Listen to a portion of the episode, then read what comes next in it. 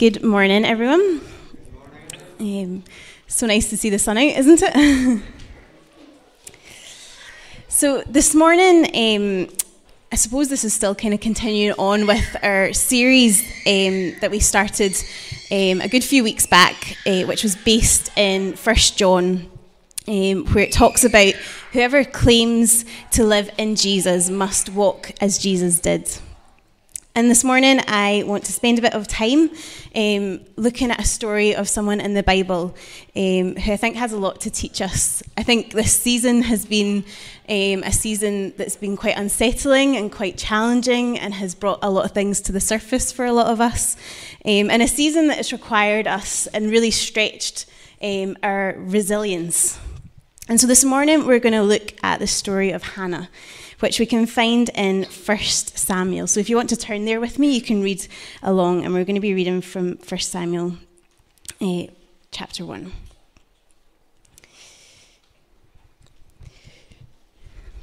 I was tempted to ask someone else to read this for me since there's so many big words in it, but I appreciate your, uh, your grace in this.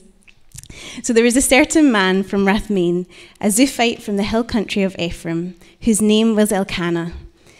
He was the son of an Ephraimite. He had two wives, one called Hannah and the other called Peninnah. Peninnah had children, but Hannah had none. Year after, year after year, this man went up from his town to worship and sacrifice to the Lord Almighty at Shiloh, where the sons of Eli were priests. Whenever the day came for Elkanah to sacrifice, he would give portions of the meat to his wife Peninnah and to, his, to all her sons and daughters. But to Hannah he gave a double portion because he loved her, and the Lord had closed her womb. Because the Lord had closed Hannah's womb, her rival kept provoking her in order to irritate her. This went on year after year. Whenever Hannah went up to the house of the Lord, her rival provoked her, until she wept and would not eat. Her husband Elkanah would say to her, Hannah, why are you weeping? Why don't you eat? Why are you downhearted? Don't I mean more to you than ten sons? After eating and drinking, Hannah quietly got up and went to pray to the Lord. Eli the priest was sitting on a chair near the, near the door of the Lord's building. In her deep anguish, Hannah prayed to the Lord, weeping bitterly. And she made a vow, saying, Lord Almighty, if you will only look on your servant's misery and remember me, and not forget your servant, but give her a son then I will give him to the Lord for all the days of his life, and no razor will ever be used on his head. As she kept on praying to the Lord, Eli observed her mouth. Hannah was praying in her heart, and her lips were moving, but her voice was not heard. Eli thought she was drunk and said to her, How long are you going to stay drunk? Put your wine away. Not so, my lord, Hannah replied. I am a woman who is deeply troubled. I have not been drinking wine or beer. I was pouring out my soul to the Lord. Do not take your servant for a wicked woman. I have been praying here out of my great anguish and grief. Eli answered, Go in peace, and may the God of Israel grant you what you have asked of him. She said, May your servant find favor in your eyes. And then she went away and ate something, and her face was no longer downcast. Early the next morning, they rose and worshipped before the Lord and went back to their home at Ramah. Elkanah made love to his wife Hannah, and the Lord remembered her. So, in the course of time, Hannah became pregnant and gave birth to a son.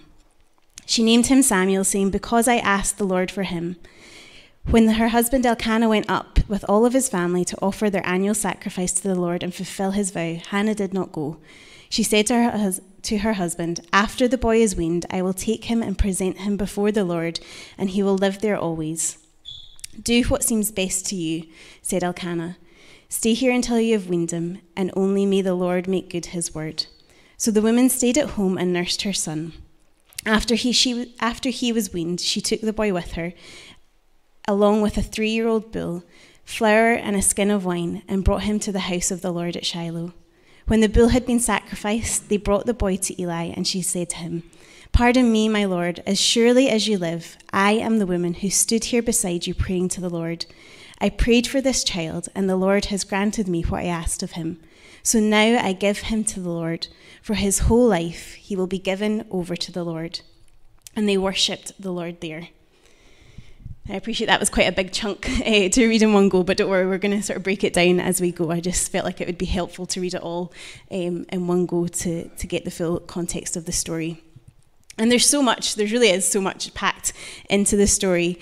Um, and maybe for some of us, it's a story that resonates because of a similar experience. But I think for many of us, whether um, it's a similar experience to Hannah or whether it's the experience of having a dream and not seeing it fulfilled or waiting to see it fulfilled, I think we can all relate to that.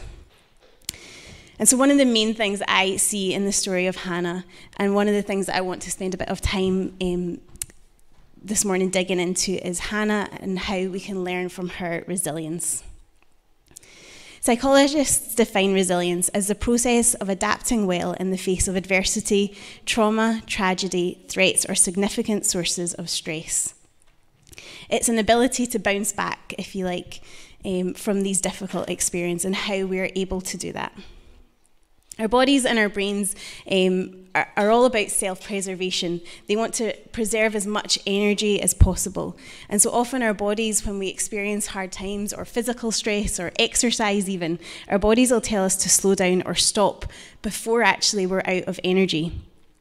The US Navy SEALs actually teach their recruits that when your brain first starts telling you to stop, that you still have about 40, you're only using 40% of your capacity at that stage. Uh, and so there's still more in the tank, but your body's trying to reserve it for potential uh, future situations. And so we read that Elkanah and his family would go from his town to worship and to sacrifice to the Lord. And whenever the day came for Elkanah to sacrifice, he would give portions of the meat to his wife Peninnah and to all her sons and daughters. And so for me, and I don't know about you, but I didn't actually know too much about the process of sacrificing of what it meant in the biblical sense.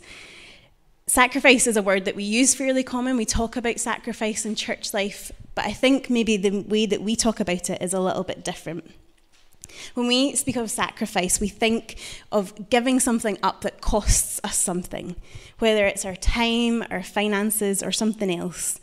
We sacrifice, we give it away without any expectation of getting it back. And genuinely, a sacrifice isn't something that's easy for us to give up. It's something that we requires um, requires an effort to give it away. But actually, this isn't quite like what the ancient concept of sacrifice was. When you sacrificed an animal, you didn't burn it until, when it was a burnt offering anyway, you didn't burn it until it was completely ashes and there was nothing left. You would offer it to God on the fire. And it was usually done as a, as a sign of thanksgiving and of gratitude to the Lord.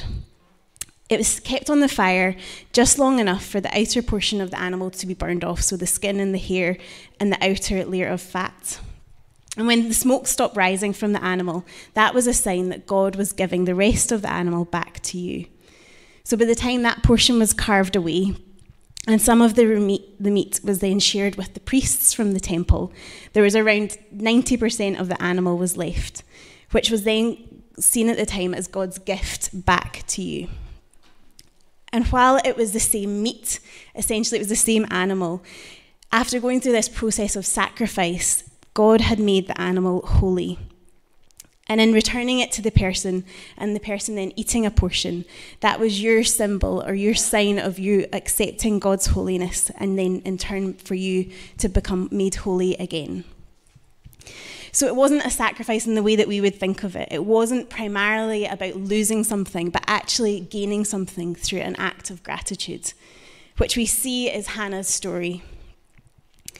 To Hannah, he gave a double portion because he loved her and the Lord had closed her womb.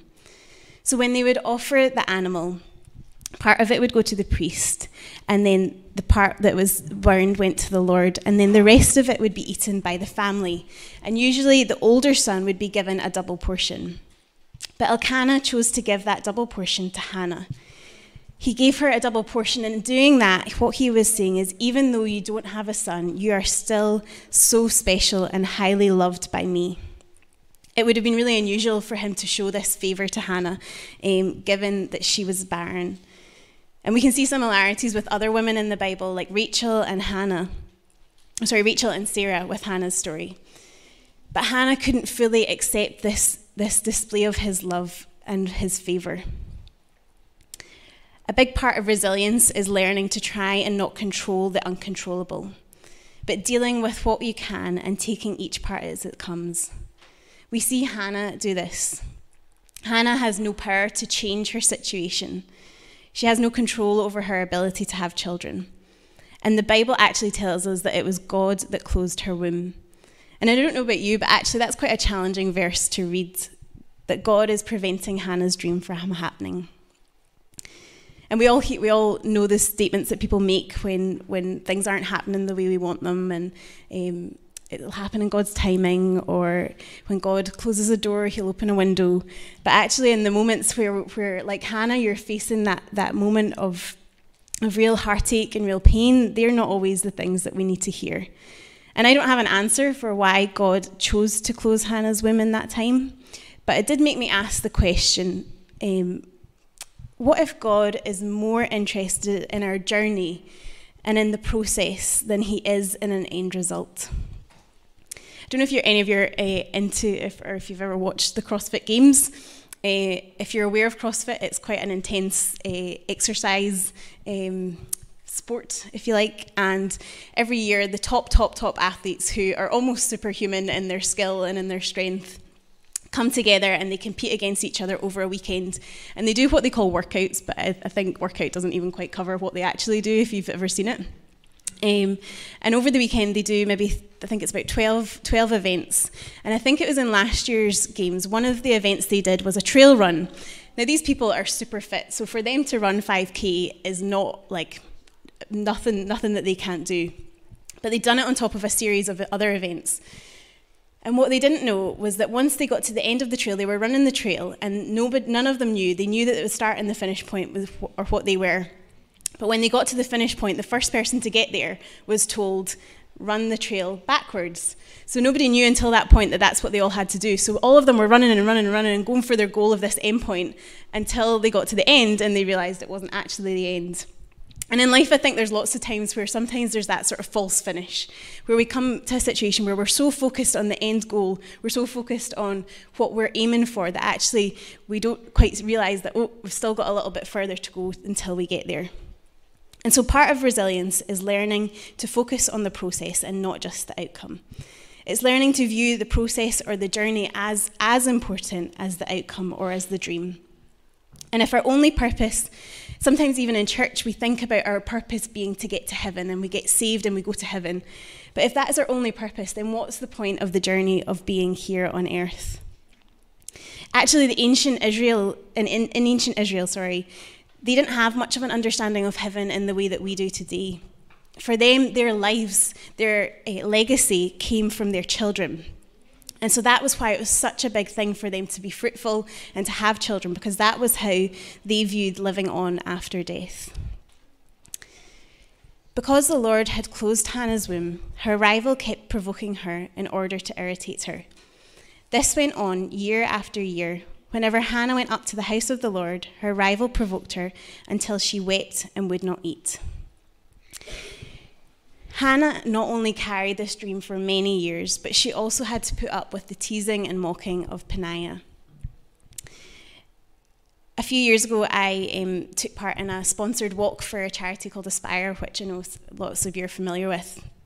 And we were doing it to raise money um, for the work that they do in supporting children through their education. And it was a 30 mile walk. And I suppose I think, like, I quite enjoy walking. It was, you know, something that might be quite fun to do. Um, and so, although I did a bit of preparation, I probably should have done a little bit more because it's one thing to walk 30 miles over a week, but it's an entirely other thing to walk 30 miles in one day. Um, and so, I think for all of us, we all sort of just, I don't think anybody had really done too much preparation for it, but we, we did it up at the North Coast, so it was such a beautiful location, which definitely helped with the journey. Um, but as we were walking, I think everybody at some point hit a wall where they thought, oh my goodness, how are we going to get to the end of this walk? Um, whether it was because of physical pain or whether it was tiredness or the blisters maybe that had happened from your shoes. Um, but we all had to find a way just to push on and push on until we got to the end. And for some of us, that meant actually carrying the pain for some of the journey, if, it was from the blisters or from a sore knee or ankle. And, and we had to find a way to carry that pain with us. But once we got to the end, we were able to set it to the side. And for each of us, there will be seasons that we have to go through that will require pain or that come with pain. And there's a point where we, we will get to where we're able to set it aside, but there is a season sometimes where pain is part of our journey.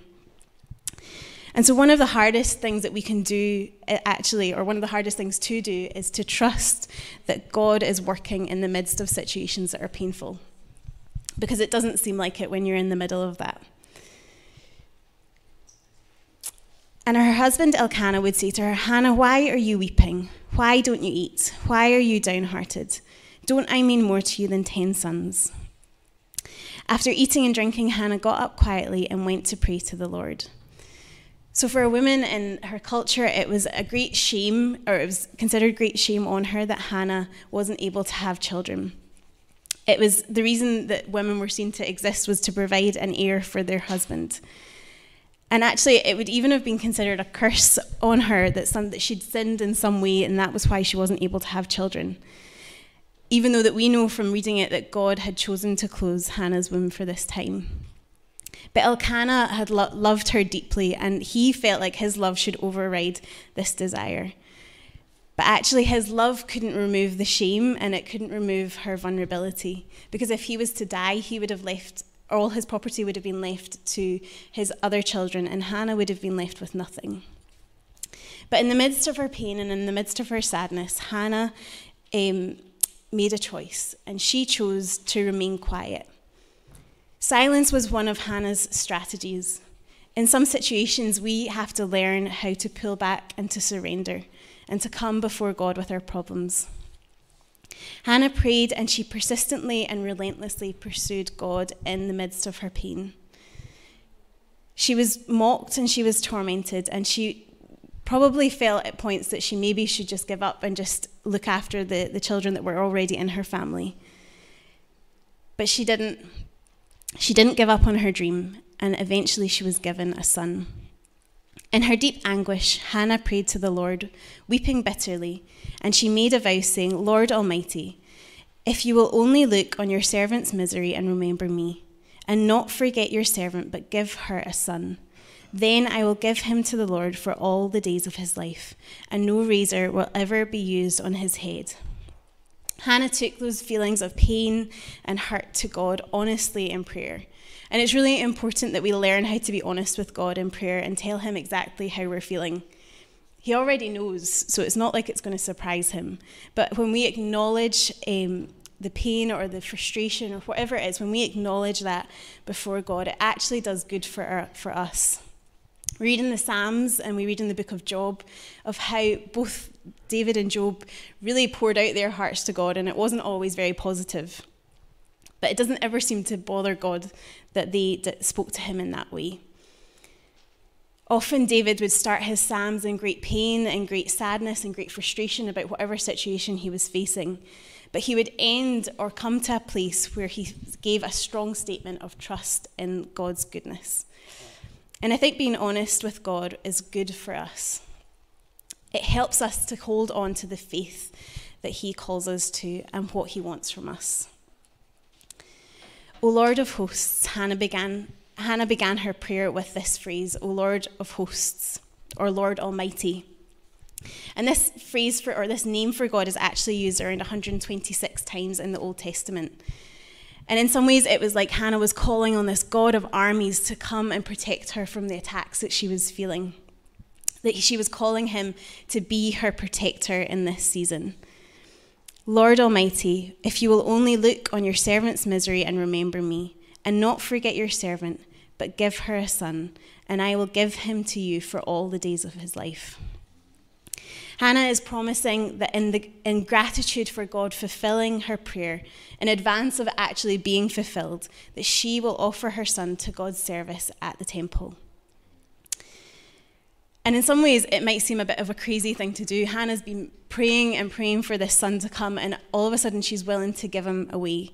But when we think about sacrifice in the way that they would, it was a giving out of gratitude. It also actually wasn't legal for Hannah to be the one to make that decision in those times. It would actually have been up to the husband to do that. But we read and we know that because of Elkanah's love for Hannah, he was happy to follow her decision on this matter. Hannah had a bigger picture for this son that she so desperately wanted. She said, I will give him to the Lord for all the days of his life. Now, they, their family were part of the Levites, and the Levites already were regarded as special because they were the servants in the temple. And Levites would generally serve from the ages of 25 to 50. So they would serve for around 25 years of their life. So her son would already have been going to do that. But she said, Not only that, but all his life I will give him to you, Lord. And the fact of mentioning that she would, um, that no razor would come into contact with his head, that meant it was a Nazarite vow, which was the same vow that Samson, Samson's parents had taken. And generally, there's, I think those are the only two examples of people who gave their whole lives as Nazarite with the Nazarite vow. Generally, the Nazarite vow would have been taken as part for a shorter period of time. Um, so for a period of time, they would have followed the, the rules of being a Nazarite, but not for an entire life. So she hadn't even conceived the child yet, and she decided that she would give him to the Lord for his whole life. There was three things that a Nazarite couldn't do. He couldn't cut his hair, he was never to touch anything dead, and he was never to drink from the fruit of a fruit of the vine. But she said, In this moment, I'm going to give this child, this son, back to you. She wanted a son because the son would carry on the father's name, but also it was the son who could be given back to the Lord to be his servant. And she's very specific that she'll give him back for all the days of his, of his life. And she does it in a way that it's a, a public commitment uh, regarding the child. As she kept on praying to the Lord, Eli observed her mouth. Hannah was praying in her heart, and her lips were moving, but her voice was not heard. Eli thought she was drunk and said to her, How long are you going to stay drunk? Put away your wine. Not so, my lord, Hannah replied. I am a woman who is deeply troubled. I have not been drinking wine or beer. I was pouring out my soul to the Lord. Do not take your servant for a wicked woman. I have been praying here out of my great anguish and grief. Eli answered, Go in peace, and may the God of Israel grant you what you have asked of him. May your servant find favor in your eyes, she said. And the, she went away and ate something. Another version says uh, Hannah, Hannah ate heartily and her face was radiant. So, in that time in the temple, there was something that changed for Hannah she was able to fully leave her problem and fully surrender her problem to God. And so I think one of the main things that I would want to learn from Hannah is her resilience and her identity. Because resilience isn't always about pushing through or taking control or trying to carry on regardless of how you feel, but it's about developing ways that we can fight, manage difficult situations better. And so we see in Hannah that she is resilient in who she is. She knows who she is and she knows who her heavenly Father is. And she knows in her heart, even though it takes her some time, she knows in her heart the best thing she can do is to surrender her hopes and her dreams to Him. So we need to be reminded constantly, and I need to be reminded constantly of who God is, who He is, and who He says that we are and to stand on the promises that He has already given us, and to continue praying until we see the fruit that He has promised. And ultimately, Hannah's story teaches us resilience in our faith. Some people, some scholars would suggest that Hannah had been married for more than 10 years when this story takes place. So, for 10 years, she'd wanted and prayed and sought for a child. And so even when we hear her cry in the temple, it's still there's still some time that passes before she finds out that her prayers have actually been answered. Because nothing other than Eli giving her his blessing, nothing physically changes. But for Hannah, her faith has been renewed. We see in as she leaves the temple that radiance that it talks about. She's made this vow and she's trusting God and she feels something has shifted within her. So, even after the fulfillment of God's promises, we need to remain humble in that.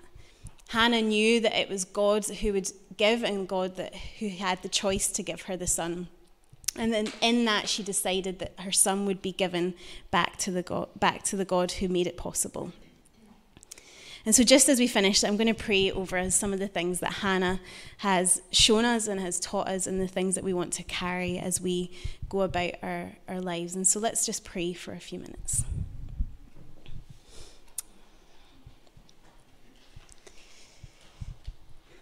So, Father, we thank you for this time. God, we thank you for all that we can learn from the story of Hannah. God, for those in the room who need endurance, Father, I pray for endurance. For those who are waiting on a, a, dream or holding on to something that they're hoping will happen, Father, I pray for a refreshing Holy Spirit of your comfort and of your presence with them, that they would know your closeness and that they would know you as they walk through this, this season. I pray for, for those who need courage for whatever they're facing. Holy Spirit, would you fill us afresh with the courage that we need to face what's ahead? And God, would you remind us of your goodness this morning? Would you remind us of all the stories and all the things and all the, the prayers that we've seen you answer in the past? Would you bring them back to our minds as we celebrate your goodness, as we celebrate your faithfulness, and as we come before you with gratitude, Father? We thank you for what you've done. We thank you for what you're doing. And even in the things that we can't see, God, we thank you for the, the things that will come and the answers that we will receive and the things that you're going to do through us. And so this morning, yeah, God, we just declare that we will be a people who are resilient. We declare that we are a people who will be who will persevere in prayer. And that we will be humble with your answers to prayer, Father, always giving the glory back to you and entrusting you with all our dreams, all our hopes, all our frustrations, and our whole lives. And so, yeah, Father, we just thank you for this time. God, I thank you for each person that's here. Uh, and I pray just this morning that they would feel a real sense of refreshing from you, Holy Spirit. In Jesus' name.